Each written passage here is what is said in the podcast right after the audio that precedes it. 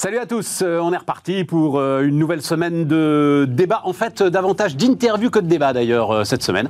C'est comme ça, voilà. Donc c'est vrai que demain par exemple on parlera de la Chine et puis demain j'en dis un mot parce que c'est un entrepreneur qui vient nous voir assez régulièrement, Nicolas Duep. il a envie de faire de la télé en tant qu'animateur. Nicolas Duep, voilà.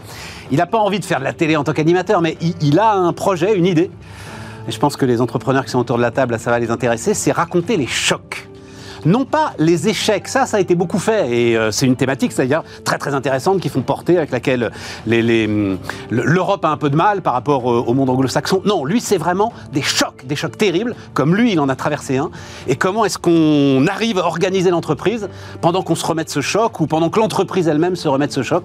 C'est très intéressant, vous verrez, donc, euh, premier numéro de, ces nouvelles interviews, euh, ce sera demain. Mais là, donc, on va débattre, on va débattre de la situation économique et évidemment politique du jour. C'est parti, c'est Bismart.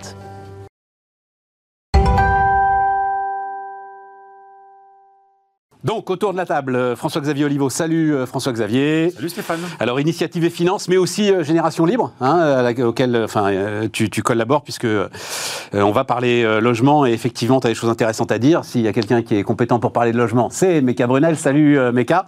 Bonjour. bonjour. Donc, ancienne patronne, notamment de, de Gessina, aujourd'hui administratrice. Guy Mamoumani. Salut Guy. Bonjour. J'en ai discuté avec Robin Rivaton, d'ailleurs, récemment, autre grand spécialiste de l'immobilier. Il y a en fait, il n'y a pas énormément de tech euh, dans le logement. C'est-à-dire que j'essayais de lui dire, est-ce que euh, la technologie, puisqu'on essaye de la mettre partout, oui, dans les modes constructifs, le BIM, etc., on l'a beaucoup raconté, mais il dit, finalement, construire, c'est quelque chose d'assez simple. Euh, alors là, j'aurais beaucoup à dire avec une solution d'ailleurs que nous commercialisons auprès de quasiment... tous les promoteurs immobiliers, hein, qui s'appelle Prime Promo, et qui aide énormément la promotion immobilière. Bon, bah alors, bah, bah, on en dira un mot. Alors donc, euh, co-président du groupe Open, le numérique est partout. Bon, d'abord, il faut. Euh, alors, j'ai dit sortir de la crise. On a beaucoup de sujets, donc on n'est pas obligé de d'en faire une heure. Je, je, euh, je, vous avais envoyé quelques notes samedi avant les affrontements, donc autour des dans les Deux-Sèvres. je sais pas quel est. Méca, il y a cette idée là émise par Laurent Berger vendredi matin d'une pause donc on, ne retire rien, un peu en mode CPE, là, avec euh, Chirac à l'époque. Euh, donc une pause, on se donne six mois, on essaye de faire redescendre la tension. On, travaille sur euh, bah, l'ensemble des éléments dont a lui-même parlé le président de la République, qualité de vie au travail, etc. comment est-ce que tu vois les choses? Plusieurs, plusieurs commentaires. Vas-y, vas-y. la première chose qui me vient à la tête, c'est que c'est un sacré gâchis. C'est vraiment ce sentiment de gâchis et euh, de, rendez-vous manqué d'une manière générale, et je mm. pense qu'on peut blâmer euh, tout le monde là-dedans. Euh, voilà. La deuxième idée, c'est que on ne peut pas parler de retraite si on ne parle pas de travail, ce que cela représente, ce que cela implique, ce que cela entraîne comme mode de fonctionnement et existence. Et, et on a passé un certain temps en tant que dirigeant, on continue à parler de, euh, purpose, de, euh, de, sens, eh bien, ce que cela représente d'une manière générale, et les deux choses sont totalement liées, ne sont pas déconnectées l'une de l'autre, à mon sens.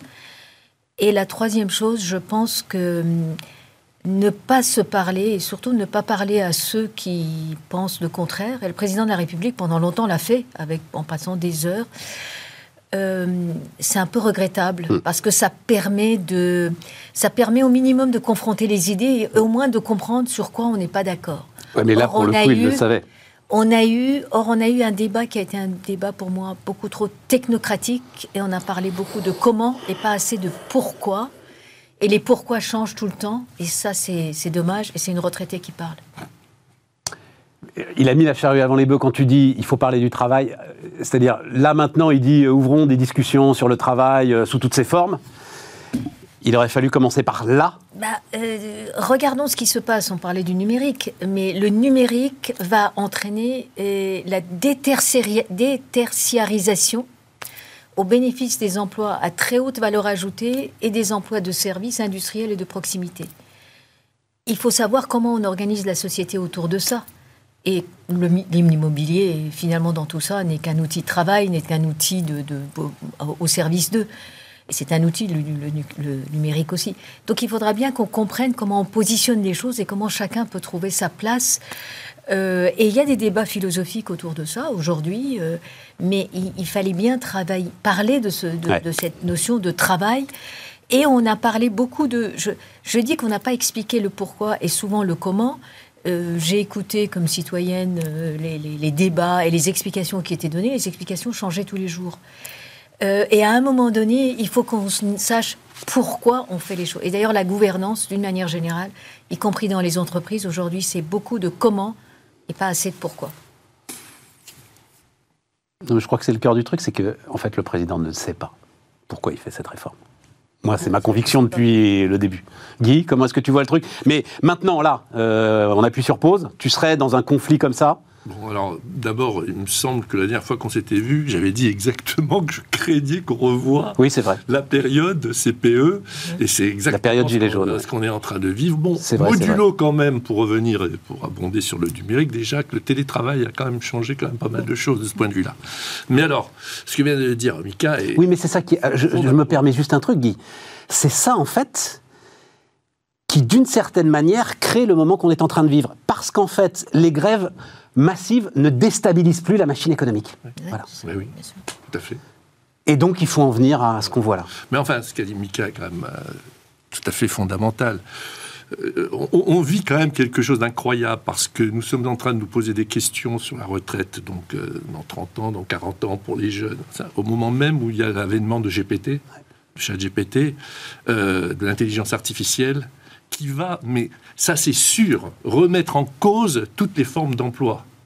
Donc il y a une sorte de décalage dans le, sujet de réflexion que nous avons, c'est de se battre euh, de cette manière-là euh, si on travaille un an ou deux ans de plus, alors qu'on ne sait même pas si on va travailler, comment on va travailler, avec quelle forme d'emploi.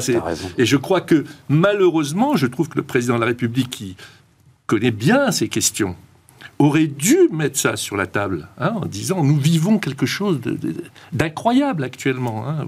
je ne cesse de répéter depuis des années. Hein. Écoute, euh, Bill Gates l'a dit. Bah, il dit j'ai deux chocs dans ma vie. La première, alors interface graphique, c'est ça, c'est comme ça qu'on dit. Donc en 1980, quand on lui a fait la première démo euh, d'interface graphique, et euh, qui donnera à Windows et euh, moi Je, rajouterais l'avènement du smartphone, hein, d'iPhone, hein, avec. Euh, mais ça, il pouvait pas, ça. Euh, ça, il pouvait pas. Ah oui, c'est Bill Gates ne peut pas dire que c'est Apple qui a. Voilà, non. moi, je mettrais plutôt l'avènement de l'iPhone avec Steve Jobs à, un moment, donc il y a une vingtaine d'années, hein, qui a été une rupture. 2008. voilà, et maintenant, on est en train de revivre quelque chose du même niveau, mais qui aura un impact, c'est sûr, sur l'emploi. Donc, c'est pas... Donc comment peut-on réfléchir à la retraite si on ne parle pas de ces sujets-là? Or, euh, c'est pas du tout ce que l'on fait. François Xavier, non, mais c'est voilà, c'est intéressant. Ce que, et Guillaume. Oui, mais ça, ça donne pas la. solution, Sur le fond, c'est remarquable. Après, bah, qu'est-ce qu'est-ce qui, qu'est-ce qui doit faire là maintenant le président? Alors, sur ce qu'il doit faire maintenant, je, il y a des questions politiques qui font qu'il décidera ou pas de mettre en pause et décidera d'avancer. Moi, je préférais qu'ils mettent en pause parce que je pense qu'effectivement, on a raté un rendez-vous qui, aurait pu être vraiment très intéressant, très structurant. on a fait une réforme qui n'est pas très ambitieuse et qui est un peu paramétrique par rapport à une vraie réflexion sur ce que veut dire le travail et ce que veut dire ce que, ce que, ce dit mentionne, qui est l'impact massif de la technologie. On a parlé de l'intelligence artificielle, mais il y a aussi d'autres technologies. On parlait tout à l'heure de la construction, l'impression 3D. Enfin, il y, a, énormément de technologies qui vont impacter le travail.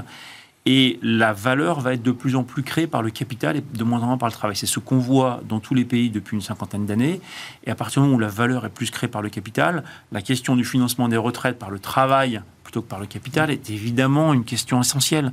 Et ne pas avoir posé la question de la capitalisation sur cette réforme est un, est un oubli, mais impardonnable. Pardon, mais c'est mal. Oubli, je crois pas. Hein. Oubli, ou en tout cas une, une omission, mais, mais, mais en, en, tout cas, on est obligé de se dire à un moment bah, Quand tu le présentes comme ça, en plus, c'est la bonne manière de le présenter. C'est à partir du moment où c'est le capital qui crée la valeur, pourquoi est-ce qu'on essaie de continuer à financer les retraites, dont je rappelle quand même qu'elles ne sont plus financées par les cotisations depuis 1991 et depuis l'invention de la CSG par Michel Rocard?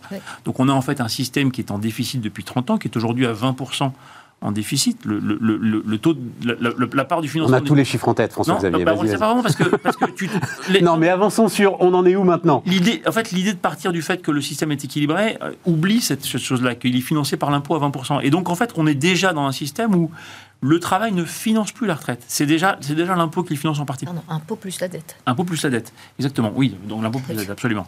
Et donc, et donc on est dans un système qui est complètement instable et qui ne peut que se dégrader Ouais, ouais. parce que c'est le capital qui va créer la valeur. Et donc à partir de, de ce moment-là, comment est-ce qu'on repense effectivement la trajectoire de la retraite et les questions, la question ne peut plus être posée de la même façon qu'elle l'a été en 1945 quand on a inventé ce système-là.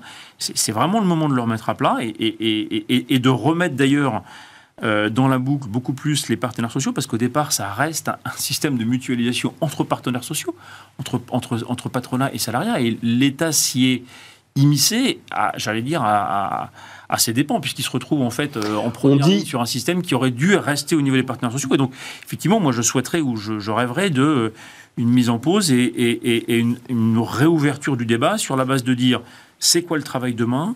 Quelle est la part du capital et du travail dans le financement de, la, retraite et comment est-ce qu'on remet au cœur de la discussion les partenaires sociaux parce qu'en fait ça va se passer beaucoup mieux si c'est eux qui, prennent le, le lead là-dessus.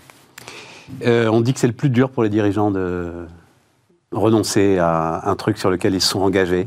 Moi, ça me Vous l'avez fait tous Oui, oui, non, mais Oh. ça me À paraît un moment, très, faut le très faire. difficile de, de- Parce que ce que tu viens de dire, c'est ce qui aurait dû être fait depuis le début. Absolument. Il y a trois ans, il y a quatre ans, il y a cinq ans. Aujourd'hui, C'est dur là d'arriver devant les Français de dire ok d'accord on s'est planté, on repart à mais zéro. ce sont euh, des années on a une de réforme. négociation, là. Ce que, ce que Oui, mais- Xavier, là, c'est pas un truc Bah, qui va se faire en quelques mois. On a une réforme un peu plus systémique qui a quand même été votée en première lecture à l'Assemblée juste avant le déclenchement du Covid. hein. Ouais. Ouais, Elle est là, elle est prête, elle est et celle-là la CFDT euh, l'avait signée.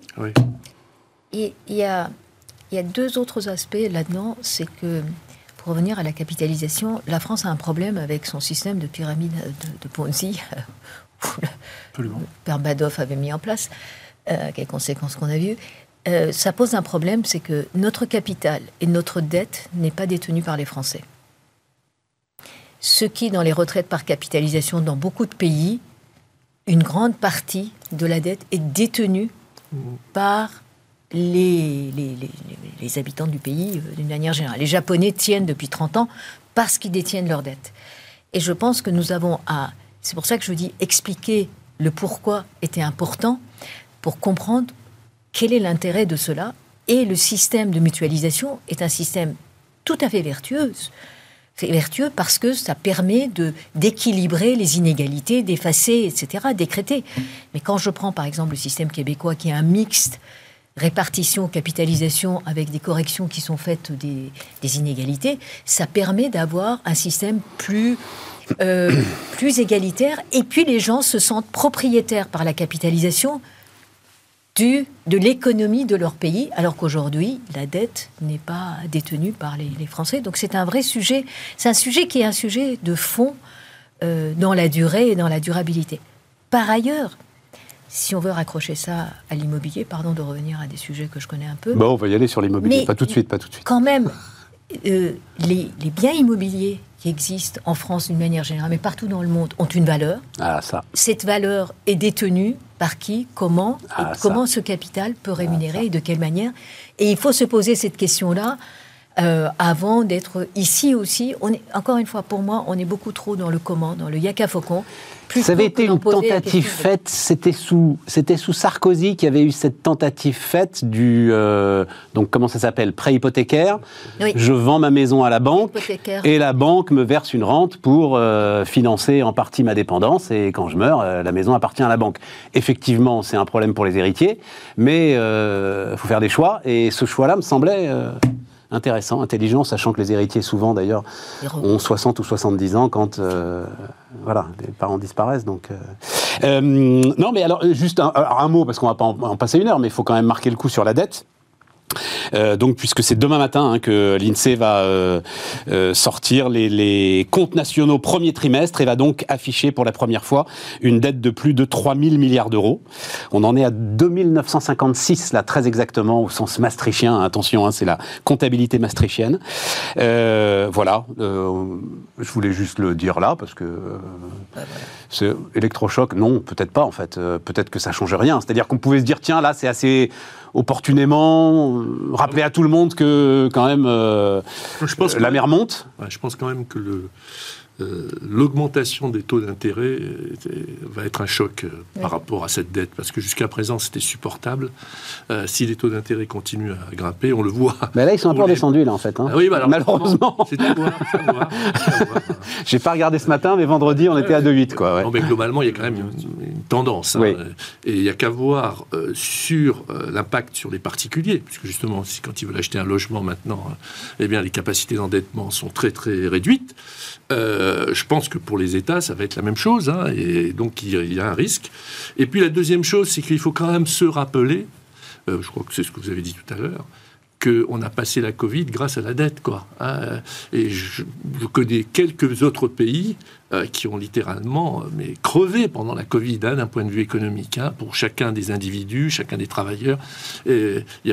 C'était terrible. Là, la France, elle a vécu la Covid, euh, on va dire correctement, mais grâce à la dette quand même. donc il y a quand même une explication, en particulier. oui, mais enfin, le, problème, c'est qu'il y a toujours des bons moments pour s'endetter. tu vois je suis d'accord. Il n'y a jamais de bon moment pour un budget à l'équilibre. Je suis d'accord. Je pense aussi que ce qui serait intéressant, c'est de ramener ce montant de la dette au montant du PIB pour savoir de quoi on parle. Parce que, en fait, c'est un grand débat, ça, tu sais, mais pourcentage. Alors, les Américains, ne, ne c'est pas par rapport au PIB, c'est un plafond. Bah, oui, parce que tu, tu, quand même, tu compares un stock et un flux. Non, mais moi, j'ai. Le, hein tu as le droit, les, les, jours de, les jours de capital, euh, enfin de, de, working capital, euh, c'est un stock influx aussi. Donc, bah tu as, le droit de comparer ça. Et puis. Il faut, faire, il, faut, il faut, le savoir, mais, mais c'est pas, et pas puis, Il faut faire le bilan actif-passif, en fait, de savoir qu'est-ce qu'on met en face de cette dette. Comme, euh, moi, il y avait un, un, une. Un... Et, et, pardon, moi, moi ce qui m'intéresse, c'est de savoir quel est le budget global de fonctionnement? Et on parle tout le temps en relatif, il faudrait de temps en temps parler en grands chiffres. Mais je suis tout à fait d'accord avec ça. Qu'est-ce que, voilà, le passif du bilan de la France, tous les chefs d'entreprise le font, c'est combien? Et en face, on a, qu'est-ce qu'on a comme actif? C'est ça le. Tu sais que Pébro l'avait fait, euh, j'ai plus la date, 2007 peut-être C'était. Oui. Ouais, voilà. Et donc, euh, à l'époque, on était à 1000 milliards. C'est ça. Et en, en, gros, le hors-bilan doublait, ça doit toujours être vrai, François-Xavier, hein, mais le hors-bilan doublait le montant de la dette. Donc là, maintenant, on est à 3000. et, euh, et, et, donc, on doit être à 6000. Mais moi, il y a un rapprochement qui m'intéresse, mais euh, euh, qui intéresse aussi, je crois, dans les réflexions de la Commission européenne, c'est le service de ta dette, en gros, combien elle te coûte, comparé euh, au rendement des impôts. Voilà, c'est combien tu as d'argent pour payer. Et, c'est, et là, tu te retrouves avec quelque chose que je crois chacun pourrait comprendre. Voilà. Et donc, on est 45 milliards à peu près. 400 euh, milliards, un peu moins de 400 milliards budget de l'État, bon, bah, tu te rends compte que tu vas être assez vite. Le seul service de ta dette, c'est 10% des ressources de l'État. Il y a quelque chose de pertinent. Un mot là-dessus, euh, François-Xavier? Sur le hors-bilan, juste pour compléter, euh, on parlait des retraites, mais le, le, hors-bilan des retraites... Euh, ah oui, non, mais c'est ça, c'est en mettant les retraites, en mettant la dette des entreprises publiques, en mettant... Enfin voilà, il y, y, a tout ça. Si c'était une entreprise, ce serait catastrophique. Ah, mais on serait, enfin, ce serait déjà... ça serait déjà arrêté. Ce ne serait pas si catastrophique que ça, parce que l'entreprise aurait eu ce, ce contre... Elle aurait dû s'ajuster. En réalité, le problème, c'est que justement, il y a une absence de contre-pouvoir. Et, non, c'est surtout l'État à l'éternité pour lui.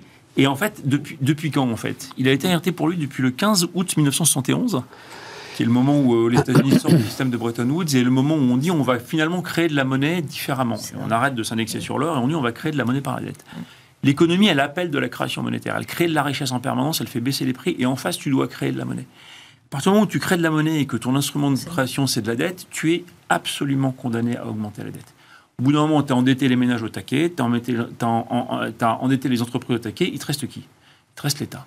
Et donc l'État, tu vas tellement l'endetter que tu vas même lui dire que s'il si, ne prend pas assez vite ta dette, tu vas lui faire des taux d'intérêt négatifs, tu, tu, finances ton canal de l'histoire. Oui, François-Xavier, mais tout est, le, problème, c'est, et, d'ailleurs on l'a bien vu pendant la Covid, pourquoi est-ce que ça s'est si bien passé pendant la Covid? Parce que tout le monde faisait la même chose. Mais, bien sûr. Mais, il ne faut pas être le dernier de la classe. Ce, Que je te, ce que je te dis, c'est que... Et là, on est le dernier de la classe. C'est que le problème de la dette, c'est avant tout un problème de création monétaire. Oui. Dès que Non, mais- pas tant, tant- non, mais tant- tant que tu changes pas ta façon de créer la monnaie, Ça, c'est la thématique générale. Ouais. On va dire, il pleut. C'est la thématique générale. Ouais. Certains ont un parapluie plus grand que d'autres. Voilà.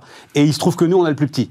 Il se trouve que Oui. même aujourd'hui, la situation de l'Italie et de l'endettement de l'Italie est en fait oui, oui. Oui. meilleure que le nôtre. Oui. Parce que euh, l'Italie euh, a un solde primaire positif. Après, c'est toute la question de savoir positif. si, Voilà. euh, si la Banque Centrale Européenne peut laisser, euh, peut laisser la France tomber ou combien, de temps, ou combien de temps elle peut laisser, la, la- laisser tenir. Je, je- je pense que là-dessus, et, et- et je le déplore, la France est un peu too big to fail. Oui. Et je le déplore. Oui. Parce qu'effectivement, tu te retrouves avec un État qui a un pouvoir discrétionnaire monumental de distribuer euh, sans avoir de contrepartie, sans avoir de, de, de- de frein. Euh, sans- et, et sans limite. Donc je le regrette. Euh, petite question. Non, il y a beaucoup de choses, Meka. Et alors, euh, question. Alors là, vous deux, j'avais entre- euh, qui avez dirigé, qui dirigeait, qui avait dirigé les entreprises cotées. J'ai oublié tout à l'heure d'en sortir de la crise parce que c'est un truc qui m'intéresse et j'arrive pas à avoir d'avis sur les rachats d'actions. Ah. Vous pensez quoi du rachat d'actions? Bon, d'abord, c'est un sujet que je connais très bien. Ah. Pour l'avoir pratiqué. pour l'avoir pratiqué Euh, euh, Comme ça, spontanément, je me dis c'est mal, moi. oui, oui, non, mais je suis contre. Je l'ai pratiqué, mais je dis je suis contre. Alors pourquoi tu l'as pratiqué? Alors, pourquoi je l'ai pratiqué? C'est-à-dire que, et c'est d'ailleurs la raison qui fait que Open est sorti de bourse au bout du compte, euh, c'est que notre valorisation était tellement basse que nous nous retrouvions dans une situation où nous avions du cash, parce qu'on se portait bien, on générait du cash, on faisait de la croissance, et je payais n'importe quelle acquisition deux, trois fois plus cher que de racheter mes propres titres. Donc à un moment, avec mes associés, on s'est dit, bon, bah, le meilleur rachat qu'on puisse faire, c'est nos propres titres. Mais il n'en reste pas moins. Et c'est là pour ça que je dis que je suis contre, c'est que c'est une absurdité économique, en fait, Eh oui. parce que c'est de la réduction de capital, et c'est vraiment, il faut avoir une situation vraiment très très particulière pour pouvoir utiliser cet outil, Euh, ce qui n'est pas le cas en général. hein. C'est une façon indirecte de redonner du dividende, quoi. hein. Mais je trouve que c'est quand même absurde quand on a du cash de n'avoir rien d'autre à faire que d'aller racheter ses propres titres. Pourquoi ne pas investir? Pourquoi ne pas trouver de Mais Parce que la rentabilité de l'investissement est inférieure à la rentabilité d'un rachat c'est- exactement pour toi. C'est toujours pareil. Donc c'est vraiment un calcul financier Voilà, à court c'est terme. un calcul financier et qui nous a conduit, objectivement, c'est ça, c'est à- sortir de bourse. Voilà, c'est ça. Parce qu'on s'est dit finalement, si c'est ça la bourse, c'est- utiliser son argent à racheter ses propres titres. Non, on va, on va sortir de bourse et on va l'utiliser euh, de façon beaucoup plus industrielle. Meka Moi, j'ai pratiqué aussi. Euh, je l'ai pratiqué deux fois. La première fois, c'était au moment où j'arrivais à la tête de Gessina et ça permettait de, de donner un gage aux actionnaires et de repartir parce que j'avais des projets derrière et que ça permettait de repartir. Donc, ça donnait un coup de souffle, un peu de confiance au marché pour pouvoir faire une acquisition importante derrière, etc. Et. La deuxième fois, franchement, un coup d'épée dans l'eau. Euh, je trouve qu'effectivement, euh, et pour les mêmes raisons d'ailleurs, on a fait du rachat d'actions en disant bah, on peut rien acheter sur le marché qui soit aussi rentable que notre propre entreprise qu'on connaît bien en fait. hein. Et en fait, euh, et en fait euh, à la réflexion, c'est totalement biaisé, d'autant plus qu'aujourd'hui, avec la crise généralisée, en vérité, ça ne changera rien. Donc c'est juste de, Tu veux dire à la valorisation à boursière la de la boîte valorisation boursière. Ouais. Je n'y crois pas du tout. Aujourd'hui, avec Ouais. cette crise généralisée, c'est pas simplement un secteur, un machin, un projet, etc. Donc là, franchement, euh, le cash, il faut le garder. Les taux d'intérêt montent. Il y a peut-être des opportunités qui vont arriver. Il faut investir massivement dans le numérique et dans le durable, les deux en, en même temps et de façon, euh, de façon réfléchie. C'est vraiment l'occasion de garder le cash au maximum possible. François-Xavier, tu as, une, t'as une opinion là-dessus? Bah oui, oui, euh, vive le non-côté. Oui, bah ouais. Enfin, je- Je suis- Ah ouais. Vous venez de me faire euh, l'apologie de mon métier. c'est- Oui, je n'avais pas pensé. Tu- tu- voilà, le- un actionnaire de long terme qui est là pour 5-6 ans et qui, qui va t'aider à, qui va t'aider à mettre en place euh, effectivement des investissements. Ouais, Mais ah, C'est-à-dire que la bourse devrait être autre chose que ça. Oui, D'ailleurs, c'est vrai. je Ah oui, l'ai vécu ici aussi. J'ai vécu une période, d'ailleurs j'étais le président de Middle Next, hein, et je défendais bec et ongle la cotation. Et je le dis souvent, le groupe Open ne serait pas devenu ce qu'il est devenu, c'est-à-dire une des premières ESN françaises, sans la bourse. Parce que nous avions une valorisation correcte, il y avait des possibilités de lever des fonds, d'utiliser son papier, bref, euh, c'était vertueux. Mais depuis, allez, une dizaine d'années, une petite dizaine d'années, ce n'est plus le cas. Oui. Voilà. Et en plus de ça, malheureusement ou heureusement, euh, le private, aujourd'hui, est beaucoup plus, euh, soutient beaucoup plus ces entreprises. Voilà, alors bon, c'est une réalité. Hein, ah non, mais Oui, mais enfin, des fois, c'est des fonds de private equity qui sont eux-mêmes cotés et qui eux peuvent racheter leurs actions. donc, non, non, mais le non côté non côté alors dans ce cas-là. Ouais, voilà, c'est ça, le double non côté. Voilà, le double non côté, le totalement non côté. La bourse était faite pour avoir accès au capital. Ouais. Dans de bonnes conditions. Et ça l'est encore quand même. Ça l'est encore. quand même. Cependant, c'est tellement devenu quelque chose de mondialisé avec des machines, des, des, trucs du court terme, du court terme, du court terme, parce que l'argent était gratuit et qu'on pouvait faire euh, des allers-retours, etc que ça, ça a perdu un peu de son sens. Et d'ailleurs, on n'a plus d'analystes dans les différents secteurs vraiment spécialisés qui, lisent. Moi, je, disais toujours, j'aimerais bien connaître le gars qui a lu le rapport annuel de A à Z. De Jessina, ouais. par, mais n'importe quelle société. et, euh, et, lui donner un prix. Parce que franchement, je, on fournit 10 tonnes de reporting. Qui le lit pour comprendre exactement ce qu'il y a dedans? C'est un, un vrai sujet. Même, même pas toujours les administrateurs. Non. non, mais tu dis que la bourse joue encore son rôle, pas pour les PME, pas pour les small caps. C'est ça le problème. il n'y a pas de discussion concernant le CAC 40 et les grosses entreprises. Là, ce dont nous parlons, c'est sur les small caps eh ben, tu vas me dire les, euh, bah, les, dernières small caps qui ont fait une augmentation de capital en bourse. J'aimerais bien les connaître. Il y a peut-être une, une deux fois par an, hein, mais c'est tout. Hein. Peut-être que j'exagère un peu. Mais alors qu'à notre époque, enfin il y a 20 ans, euh, c'était bah, tous les, toutes les semaines qu'il y avait une small caps qui faisait une levée de fonds. Donc là, il n'y a plus cette, cette, utilité. J'aimerais connaître les small caps qui utilisent, qui achètent en utilisant leur papier. Bah, il y en a très très peu. Donc c'est ça le problème. Bien. Non, et puis c'est vrai que enfin, quand on veut défendre euh, le système actuel, les entreprises, les grandes entreprises, euh, l'une des plus emblématiques en l'occurrence Total, j'avoue que Dieu sait l'admiration que j'ai pour cette entreprise et pour Pouyanné, mais quand on, bah, les enjeux qu'on va décrire qui sont devant nous sur la transition énergétique, se dire que Total rachète ses actions, tu il y a un truc qui merde, quoi. Ouais, ils investissent aussi dans la transition énergétique. Oui, mais quelques. Euh, non, mais je suis d'accord avec toi. Il y a un truc, il y a un truc qui est devenu pas clair à un moment. Fondamentalement d'accord avec toi. Allez, on marque une pause.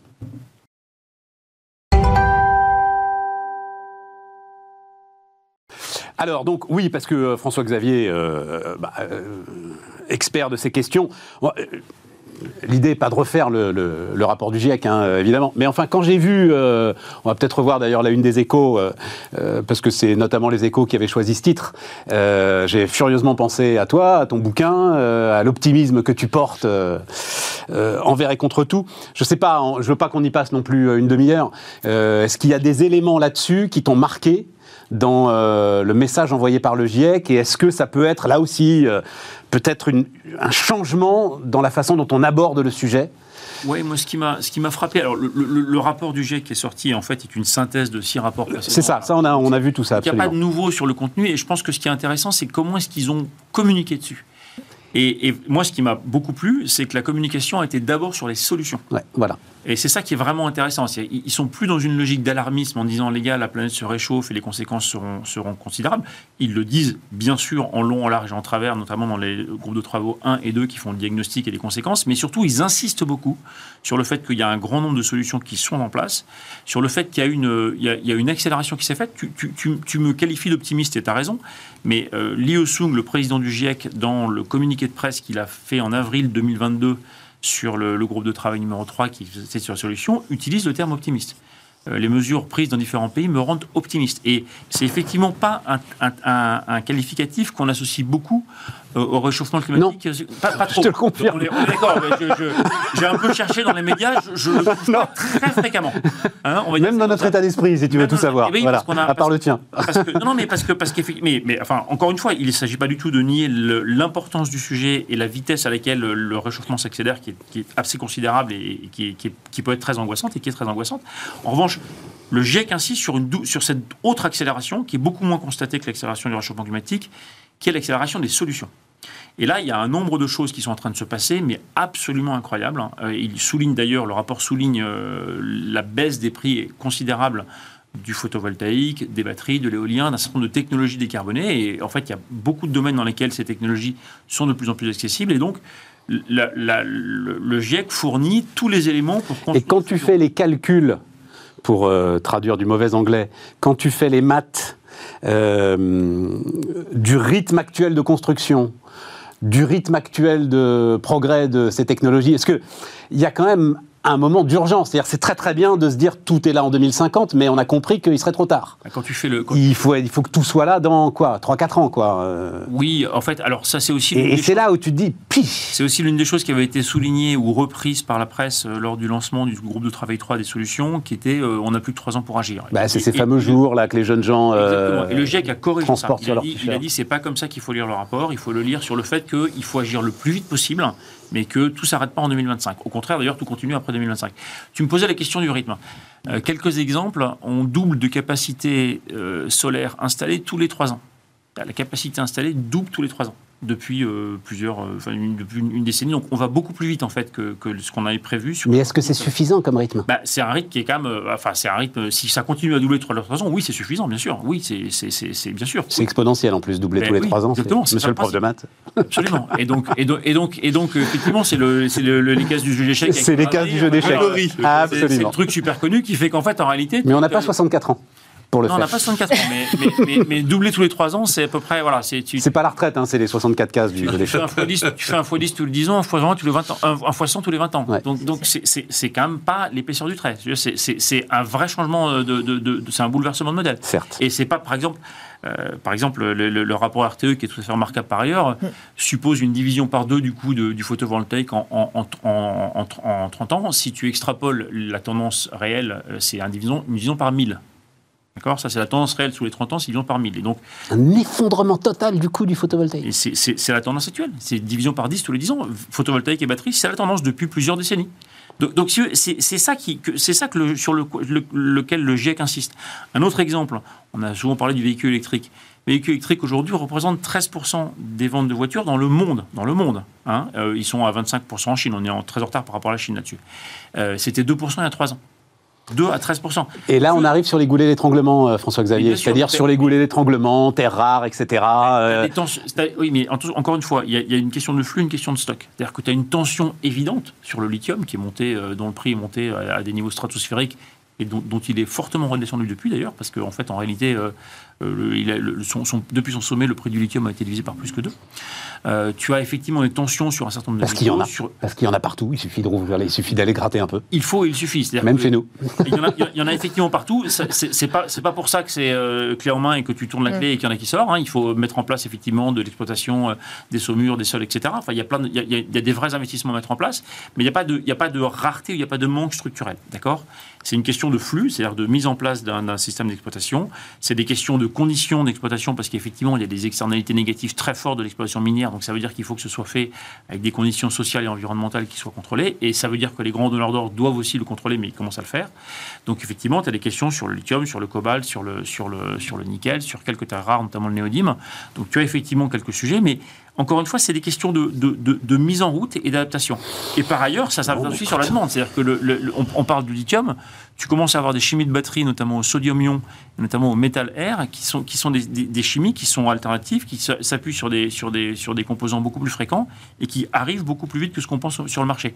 En réalité, le message du GIEC, c'est cette révolution technologique, cette révolution de l'innovation, elle accélère aussi.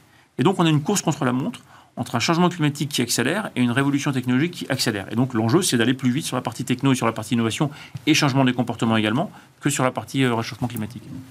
Ah il me ça fait du bien quand même. Hein. Ah, oui, il me renvoie la balle. non, non, non, mais ça, ça, ça fait du bien. Voilà, ça fait du bien. Cette révolution, euh, que j'appelle numérique, mais qu'on pourrait élargir, hein, euh, et dont on voit à chaque fois euh, les externalités négatives en disant que euh, ça consomme du CO2, ça produit des gaz à effet de serre, etc., et qu'on oublie euh, les externalités positives que tu viens de décrire, mais il y en a comme ça des, centaines, des milliers. Hein. Moi, je suis en train d'investir là dans une start-up euh, qui euh, fait de la détection de fuite d'eau. Donc, alors on se bagarre là sur ces bassines et autres, alors qu'on peut faire d'énormes économies grâce à la révolution numérique, encore une fois, et à l'intelligence artificielle. Et donc, justement, c'est intéressant que le GIEC, pour une fois, mette en évidence que le problème qui est maintenant un consensus, je crois, incontestable, hein, euh, peut être traité grâce au progrès et grâce à cette révolution technologique.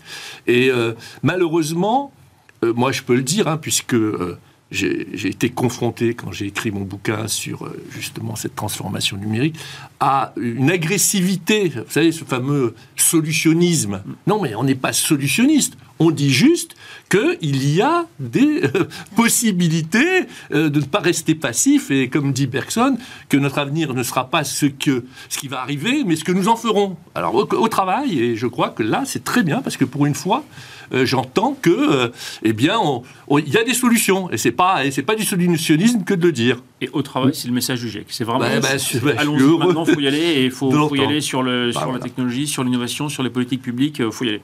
Alors, moi, je vais, je vais rebondir sur ce qui vient, pas mieux. Euh, d'abord, euh, j'ai lu rapidement, euh, pas la totalité, mais la synthèse du rapport du GIEC.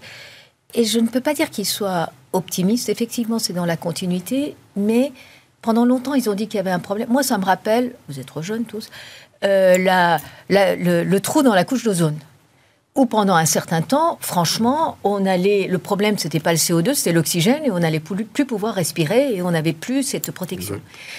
Et à un moment donné, il y a eu une bascule, une prise de conscience, puis des solutions qui étaient des solutions techniques, mais néanmoins qui a fait que collectivement, y compris législativement, on est passé à autre chose. D'abord, il y a deux choses. Euh, mais parce que je l'entends beaucoup, ça, c'était pas une transformation fondamentale non, non, mais pas... de notre vie. Non, mais d'accord. Or là, c'est une transformation fondamentale de notre vie. Évidemment, c'est un cran plus loin. Mais on a aussi des outils qui sont un cran plus loin. Et de toute façon, dans cette affaire-là, le problème, c'est pas d'être euh, parmi les croyants ou parmi les mécréants euh, dans cette affaire-là. Il suffit d'avoir le pari de Pascal, c'est-à-dire d'avoir la foi. Bien sûr, mais la foi entraîne le doute. Non, mais ça, je crois qu'il y a plus de, d'élévation.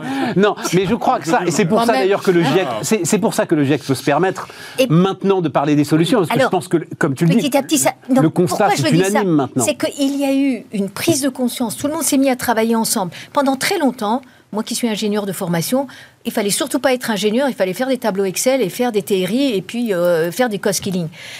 Et on voit le retour des ingénieurs, des techniciens, des gens qui réfléchissent.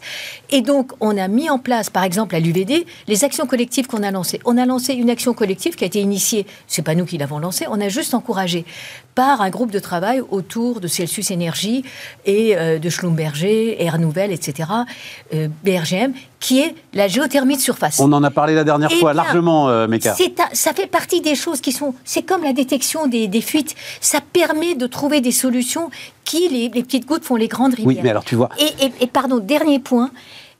Certes, il y a les matières rares je vais prendre euh, exprès ce mot matière et pas terre, eh bien, il y a des matières rares, mais il y a une matière qui est quand même assez répandue, puisqu'il y a 8 milliards de matières grises.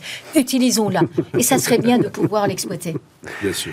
En fait, moi, la question que je me pose, je pense que tout le monde se pose, euh, mais la réponse, elle est que valent nos actions individuelles et la géothermie, euh, j'ai vu, on en a parlé tous très très largement. C'est un truc qui va se développer, mais petit à petit, sur 20 ans, sur 30 ans, sur 40 ans. Et puis c'est des choix. Non, non, oui, ça peut aller plus vite, mais ça va être des choix individuels que vont faire. Merci Poutine. merci Poutine. Que valent, oui, mais que valent nos actions individuelles face à euh, l'année dernière, 1000 milliards de subventions euh, versées aux énergies fossiles, euh, les 90 centrales à charbon qui vont démarrer en Chine dans les mois qui viennent. C'est là, en fait, où je... Non, mais là, on ne parle pas d'action individuelle. On ne parle pas de... C'est big time. Hein. C'est plutôt collectif. oui, les industriels. Action hein. individuelle, action des entreprises, action des États. action publique, fiscalité environnementale. Impossible. Fiscalité environnementale. Impossible. Mais il y, a au moins 30 euh, taxes environnementales en France, déjà. Oui, déjà. Mais c'est impossible de passer à une échelle. Non, non, mais. La, seule question qui se pose, c'est quel est le fléchage?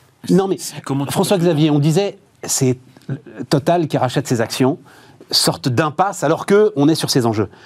Si tu as un prix du carbone, euh, ne serait-ce imposer financièrement aux entreprises, etc. Ah là, sans doute que Total rachète plus du tout ses actions parce que l'ensemble de ces investissements. Ils l'ont. C'est le cas. Bah, ils ont un prix du carbone interne. Mais non, le système ETS, c'est un système qui a un prix du carbone externalisé. Non, non, non, c'est visiblement pas assez puissant pour ah bah, manger les investissements de ah bah, Total ah bah, et pour qu'ils préfèrent acheter ses actions. Il y a un paquet d'investissements qui sont poussés par le prix du carbone externalisé, un paquet dans le ciment, dans l'acier, etc. Bien sûr que si, bien sûr que si. Attends, le, le, la mutation qui est en train de se passer dans le tissu économique et qui est liée à la transition environnementale, elle est monumentale. Elle est à bas bruit, mais elle est monumentale. Enfin, je veux dire, il y a, et, nous, on rencontre régulièrement un certain nombre de dirigeants de, de, TI et de PME. Je peux te dire que c'est vraiment un sujet qui est en haut de l'échelle. Attends, parce que moi, je veux tirer les choses au clair là-dessus. Moi aussi, je rencontre pas mal de dirigeants qui me disent on est dans un brouillard et dans un flou Ah, ah, on ne sait ah absolument pas aujourd'hui si les crédits carbone, par exemple, qu'on nous distribue pour, tu parlais des cimentiers ou pour faire des briques, etc., on les aura encore dans deux ans ou dans trois ans. Donc la seule solution pour eux, c'est la paralysie en fait. Et tu rajoutes là-dessus l'immense point d'interrogation énergétique autour de euh, comment sera considéré le nucléaire, si je commence déjà à investir sur des sources d'hydrogène euh, qui seront plus ou moins décarbonées, comment est-ce que ce sera considéré? Bref, cet immense point d'interrogation aujourd'hui bloque les investissements massifs. Moi, c'est ce que j'entends. C'est tout à fait exact. Et, à contrario, il y a des entreprises qui utilisent ces aides massives pour transformer, pour investir, transformer leur, euh, leur business. Prenons les ciments Vica. Ils ont complètement transformé leur business utilisant ce temps-là. Et finalement, de cette crise, comme de toute crise, va sortir ceux qui ont été des acteurs et ceux qui ont été paralysés. Et je ne dis pas que c'est ça, c'est très compliqué. Mais regarde ce qu'on a fait avec EcoWatt. Euh, finalement, on a baissé notre consommation, alors effectivement l'hiver était peut-être plus ou moins doux, quoique, euh, de 10% d'une année sur l'autre, même pas mal. On a continué à vivre, à prendre la voiture, à voyager, etc. Donc il y a de la marge de manœuvre et ces transformations se font. Enfin, en tout cas, moi, je vois que c'est très compliqué. Mais il y a une telle prise de conscience transgénérationnelle, transclasse sociale, etc., que petit à petit, les choses vont bouger. il ne bah. faut pas avoir des laissés pour compte. En revanche, je suis d'accord avec Mika. La, ah, stratégie, c'est compliqué. C'est compliqué de, naviguer dans un monde qui est ultra incertain, où tu ne sais pas ce qui va se passer. Bien sûr que c'est compliqué. Ça ne veut pas dire qu'il ne faut pas le faire, et ça ne veut pas dire que tu ne peux pas identifier des actions. Si tu fais des actions d'éco-conception d'un produit et qui te permettent de baisser le coût de ton produit, tu ne vas pas te planter. Oui, mais quand, quand le sujet, on en parlait euh, autour de cette table il y a deux jours, euh, avec le président d'Engie, c'est de décarboner le site d'Arcelor à Dunkerque, tu as besoin d'avoir des décisions clair sur savoir si l'hydrogène que tu vas envoyer euh, pour décarboner, il va être considéré comme vert ou pas vert. Voilà. et, là, il y a urgence. Mais il y a, mais il y a des technologies qui sont beaucoup plus difficiles. À... Honnêtement, l'hydrogène, c'est. Non, non, je voulais pas rentrer un débat là-dessus. Hein. Mais, c'est juste ces investissements-là qui feront vraiment la différence. Euh, ils sont aujourd'hui. aussi, c'est que de façon technocratique, on décide que machin est vert et l'autre est jaune. exactement. Et, et il faut faire le contraire. Il faut encourager les initiatives, faire des retours sur expérience, avoir le droit à l'erreur et après légiférer. Il faut le faire à l'envers. Pardon. Tellement complexe que c'est itératif et donc effectivement, je suis complètement d'accord avec Meka. Il faut, il faut, il faut avancer et, et, justement, il faut. Tu as des sujets qui sont qui sont pas clairs parce que tu sais pas très bien comment va se positionner l'État. Plus ça dépend, c'est dépendant d'une subvention de l'État. Plus tu dois être prudent en tant que dirigeant d'entreprise parce qu'effectivement, ça va, ça vient. On l'a vu par exemple sur le sur le sur le photovoltaïque en 2010, hein, euh, subvention puis subvention et donc tu as des entreprises qui sont nées et qui sont effondrées immédiatement après. Donc plus ça dépend d'une subvention d'État, plus il faut faire attention. Mais aujourd'hui, il y a énormément de leviers qui sont des leviers qui ont leur propre rendement, ou en tout cas une rentabilité qui est à 20, 30, 40 euros la tonne, ce qui n'est pas très cher, de carbone, pardon. Et donc tu as beaucoup de choses que les entreprises peuvent faire dès maintenant, soit avec un gain pour, pour leur, leur, euh, rentabilité, soit avec un coût extrêmement limité, et c'est là-dessus qu'il faut... Bien. Euh, on a raison d'interdire TikTok dans la fonction publique, euh, Guy? cette histoire m'étonne énormément, moi. Ah non, non, c'est pas étonnant, puisque on a la préoccupation euh, de la souveraineté, de la sécurité de nos données depuis euh, pas mal de temps, comme tu le sais. Mais TikTok, t'échanges pas les codes nucléaires sur TikTok Ah non, mais... Euh, alors, bon, c'est un peu plus compliqué que ça. Hein. On n'a pas besoin. C'est pour ça que je te pose la question. on n'a pas besoin d'avoir les codes nucléaires pour autant être préoccupé par euh, la propriété de ces données euh, et que n'importe qui puisse les utiliser euh, à mauvais escient. On l'a vécu avec l'affaire Facebook Cambridge Analytica. Il n'y avait pas les codes nucléaires et pourtant c'est révoltant. Hein. Donc il y a un vrai problème de souveraineté, mais en même temps, et c'est le sujet qui moi me préoccupe à chaque fois, c'est que fait-on est-ce qu'on va arrêter d'utiliser tous ces outils eh ben, euh, L'Amérique, quand même, hein c'est super intéressant d'ailleurs, ah les, auditions aux États-Unis. Euh, en gros, de ce que j'ai compris, c'est qu'ils pensent que la Chine est en train d'organiser une guerre de l'opium à l'envers. C'est-à-dire qu'on accuse, l'inquisition principale, c'est de dire TikTok incite les jeunes Américains à se droguer. Non, mais ça, ça, ça, ça, pour moi, je n'y crois absolument pas. Ah ben moi, ça, ça, ça me semblait, c'est la première fois que je voyais un argument. Oui, non, c'est un argument. Non, non, là, non, c'est intéressant en plus. On arrive à une vraie confrontation de soft power finalement hein, entre les États-Unis d'un côté avec leurs réseaux sociaux et de l'autre côté la Chine qui a eu le mérite pour elle d'avoir créé des alternatives. Je vous rappelle que malheureusement en France, en Europe, on n'a pas encore réussi à créer ces alternatives. Donc là, maintenant, il y a une guerre euh, avec des plus des prétexte plus ou moins fallacieux comme celui-là. Hein. Moi, je ne crois pas une seconde à ça. Non, c'est juste, est-ce que je laisse euh, mes concitoyens travailler, utiliser des outils sur lesquels les données, qui sont une richesse inestimable, sont récupérées par euh, mon, mon, adversaire, j'allais dire mon ennemi, mon adversaire. Ça pose d'ailleurs un problème pour nous, Européens, qui n'avons une alternative, justement, ni euh, par rapport aux États-Unis ni par rapport à la Chine, ce qui est très grave et sur lequel il faut travailler aussi hein, pour créer euh, un environnement qui permette de développer des, solutions. Alors nous, qu'est-ce qu'on a fait? Alors vous connaissez le proverbe, hein, les, les Américains inventent, les Chinois copient, les Européens Régule. Voilà. Alors nous, on a fait le RGPD. Voilà. Donc, ce qui n'est pas ridicule pour autant, parce qu'au moins, on a une certaine protection par rapport à ces, ces visions un peu impérialistes hein, des deux côtés. Je vous rappelle d'ailleurs euh, que la Californie est en train de créer un RGPD en s'inspirant du modèle européen. Oui, ce qui prouve bien que c'est pas tout à fait ridicule. Hein, et qu'on est en train de travailler aussi sur l'AI Act hein, pour l'intelligence artificielle.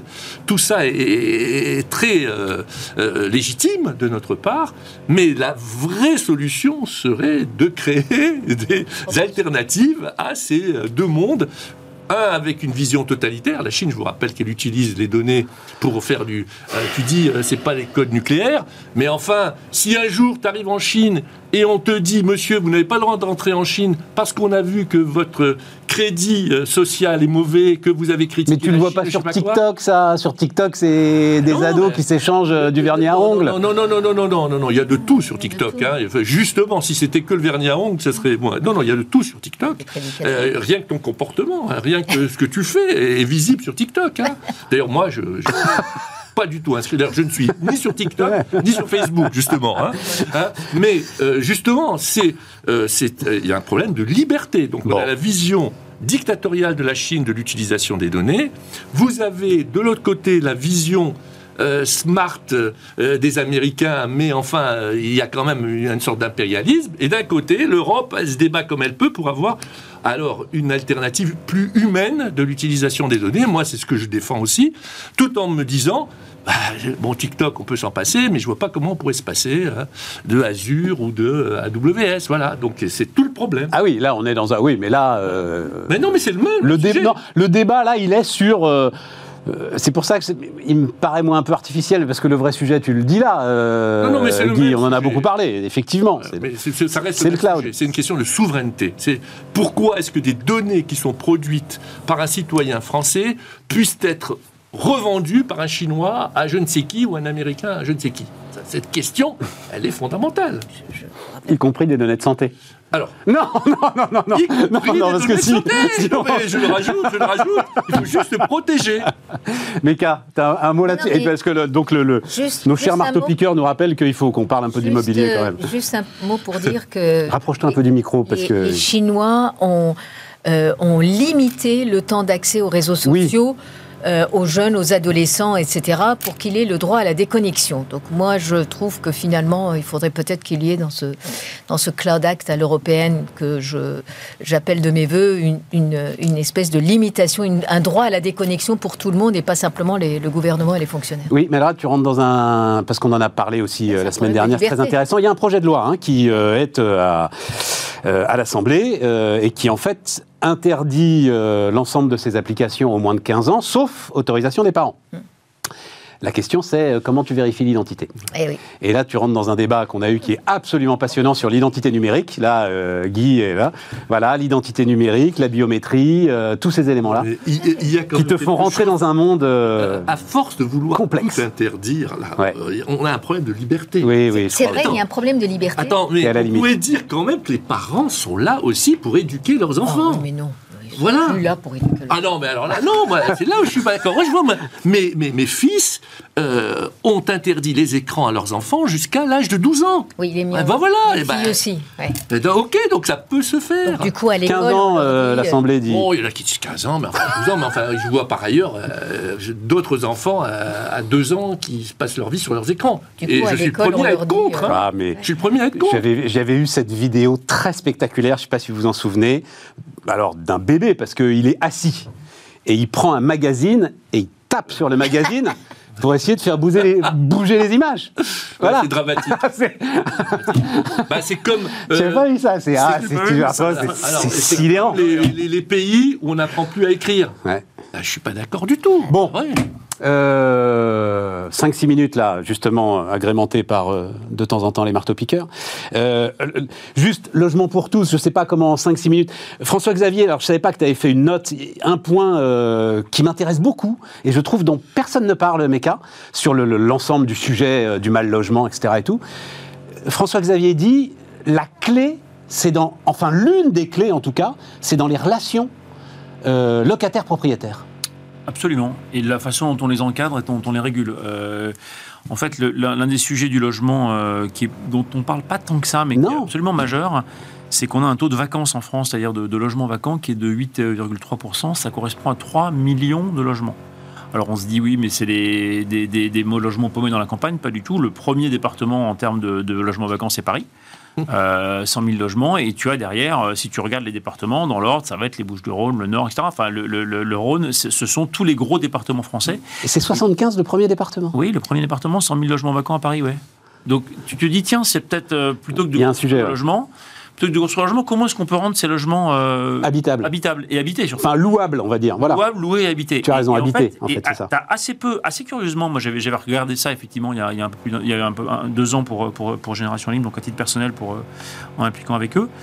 Et il y a assez peu de, de- de documentation sur les raisons de, sur les raisons de la vacance. Euh, L'une des raisons, en tout cas, qui est largement envisagée et esquissée, c'est la, la complexité et, le, et, les, et les défauts du, euh, de la réglementation sur le logement, et notamment, euh, par exemple, la très grande difficulté d'aller récupérer un appartement quand on a un, quand on a un locataire mauvais payeur. Et, donc, Le propriétaire ne veut pas prendre le risque locatif. C'est oui. devenu un risque. et oui, voilà. tu, as, tu as- tu as en fait, en fait, tu as une incitation au logement, une désincitation à louer qui est liée à un risque locatif, qui est liée au fait que ton loyer est fortement imposé, qui est liée au fait qu'assez souvent, en revanche, la taxe foncière n'est pas très élevée en France, notamment dans certains, certains endroits, et Tout donc finalement, ton coût de ton coût d'opportunité est pas si élevé que ça, ton gain est pas si élevé que ça, et donc en fait, tu as tu as pas une énorme incitation sur le logement euh, en, en location, et donc donc tu as tout un travail à faire. Et à mon avis, qui devrait démarrer par ça, parce qu'avant de se dire on va aller construire des logements, on va faire des programmes, on va artificialiser les sols, on va développer. En fait, déjà, occupons les logements qui sont vacants. Et tu as tout un travail à faire autour de, de la simplification du droit des baux. Pourquoi est-ce que tu décides que les baux doivent être de 3 ans, de 6 ans, etc. Pourquoi tu ne laisses pas beaucoup plus d'autonomie aux propriétaires et aux locataires de, pour, pour, pour, euh, décider Contractualiser. Pour contractualiser, pour euh, éventuellement, bah oui, pourquoi pas, prévoir de la sous-location, prévoir euh, euh, 11 mois par an, prévoir ce qu'ils veulent faire. Et, et en fait, si tu redonnes de l'autonomie aux propriétaires et aux locataires, si tu donnes la protection aux locataires pour récupérer rapidement ce logement, Propriétaire, tu veux au dire. propriétaire, pardon, pour récupérer rapidement son logement, si tu donnes aussi une protection au locataire en cas de, en cas de coup dur, en disant qu'il y a une espèce d'accompagnement que tu peux imaginer pour que, effectivement, s'il y a des locataires qui se trouvent en difficulté, ils puissent être aidés avant de se retrouver à la rue. Parce que c'est, en fait, le- l'exclusion du logement, c'est aussi l'un des principaux moteurs de l'exclusion sociale, et donc ça coûte beaucoup plus cher d'éviter que les gens se fassent expulser, donc de les accompagner au moment où ils sont en fragilité.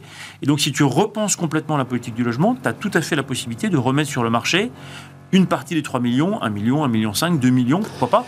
Aujourd'hui, euh, un taux de vacances de 2 à 3% c'est le taux de vacances qui est constaté dans des pays qui ont des, des, des, des, mécanismes fonctionnels du logement, comme le Québec par exemple. J'avais regardé. Encore le Québec. Eh oui, le Québec, le Québec ils sont à 3%. Ils ont, ils ont, et ils ont. mais non, non, non, mais c'est. Tu remplis, c'est hyper simple en fait. C'est fondamentalement libéral et donc le contrat est à la base de tout. Absolument. Et il faut que le contrat revienne Exactement. à la base de. L'accord entre les parties. L'accord entre les parties. Ah, je trouve ça très intéressant et en plus ça coûte rien en finances publiques et même, oui. tu dis, je le dis juste d'un mot parce que je veux que Meka nous donne son avis, tu dis justement la taxe foncière, il faut la gonfler, ils mettent tout un tas de choses qui n'y sont pas aujourd'hui. Non, non, mais ils mettent tout un tas de choses qui n'y sont pas aujourd'hui pour inciter le propriétaire à mettre son bien en location. Détaxer l'usage, taxer l'usufruit. Autrement oui, dit, libérer, le, inciter au maximum à, à, à, utiliser son bien. Bah, euh, je dirais pas mieux. Moi, je. je non, mais on en parle assez peu de ces relations-là. Bah, on, en fait, on a créé, d'abord, un, depuis euh, 30 ans, en France, on a créé le propriétaire méchant, locataire gentil. Ouais. Euh, faut, en oubliant que l'essentiel des propriétés qui sont en location appartiennent à des particuliers à qui on a donné des avantages fiscaux maximum qui étaient dans le prix d'achat et qu'ils ont contracté un prêt qu'ils doivent rembourser alors que c'est un complément de retraite. Enfin, je boucle la boucle, voilà, pour euh, expliquer tout ça. Deuxièmement, aujourd'hui, pour signer un bail, euh, c'est tellement psychorigide, je ne sais pas si vous avez signé un bail récemment, mais c'est à peu près ça, comme tas de papier. Et, je, là aussi, je mets au défi quelqu'un de le lire dans le détail et de pouvoir savoir de quoi on parle. Et puis, on parle du logement en France, soit sous forme de l'accession, soit du logement social. On ne tient pas compte de toute la chaîne et de tous les besoins, ce qui d'ailleurs ces vacances, ces difficultés, plus à cela va se rajouter des vacances de bureaux vides en périphérie, parce que si on détertiarise, c'est qu'il y a moins besoin de surface, donc on va vers les centres-villes où les loyers augmentent, et donc au détriment des immeubles vacants vides. J'ai vu un article qui parlait de 5 millions de mètres carrés de bureaux d'ores et déjà en périphérie. C'est pas qu'ils vont se louer moins cher, ils vont pas se louer. Il n'y a pas de demande, puisque les gens, ils vont pas, on va plus à la campagne. Euh, eh bien, quand on met tout ça les uns contre les autres, faut surtout pas artificialiser. On n'a pas besoin. L'étalement urbain, on n'en a pas besoin. Et il vaut mieux l'utiliser parce que, contrairement à ce qu'on pense, ça fait augmenter les loyers. Et c'est l'effet inverse de celui recherché. En fait, ça met la pression sur le prix puisque le marché n'est pas fluide. Et vraiment, il faut regarder ce logement dans un sens global avec toutes les modalités de logement parce que c'est avec le travail, c'est le début de la dignité. Le fait de dire j'ai la clé de chez moi et que je suis considérée. Et il ne s'agit pas simplement de faire de la charité. Ça non, mais en plus, tu, comme tu le dis très justement, tu, tu, entre l'accession à la propriété et euh, le logement social, il ben, y a euh, l'ensemble des locataires, quoi, qui, euh, et, notamment des jeunes qui se lancent dans la vie, enfin tout un tas de choses. La colocation, le... mais tout ça est, est d'une d'une psychorigidité qui, d'ailleurs, c'est l'application des, des, des, règles et des formes. Un logiciel de, de location immobilière, c'est un truc d'une complexité exceptionnelle. Par ailleurs, je pense qu'il faudrait qu'en matière de réglementation, on aille, pour une réglementation, on aille vers une réglementation par immeuble et pas par destination dans l'immeuble. Parce qu'on ne pourra pas faire des mixités d'usage si pour les bureaux on a une réglementation, pour les logements un autre, pour le commerce, pour le, les lieux mmh, mmh, recevant mmh, du public, etc. Il faut que ça soit, qu'on prenne les règles les plus drastiques. Ça fait partie aussi des solutions euh, de François Xavier. Bon, mais on, on reparlera de tout ça. Oui, ben, on se remettra ensemble et puis on, on reparlera de tout ça effectivement. Merci euh, Guy, merci euh, Meka, merci François-Xavier. Merci Stéphane. Merci, à tous. Euh, demain, alors ben, demain, tiens, d'ailleurs, on parlera euh, largement, largement de la Chine aussi, puisque c'est Nicolas Bavresse qui vient nous voir assez régulièrement, hein, qui est installé. Qui était installé à Hong Kong. Oui, je crois qu'il est toujours installé à Hong Kong. En tout cas, là, demain, il sera à Paris.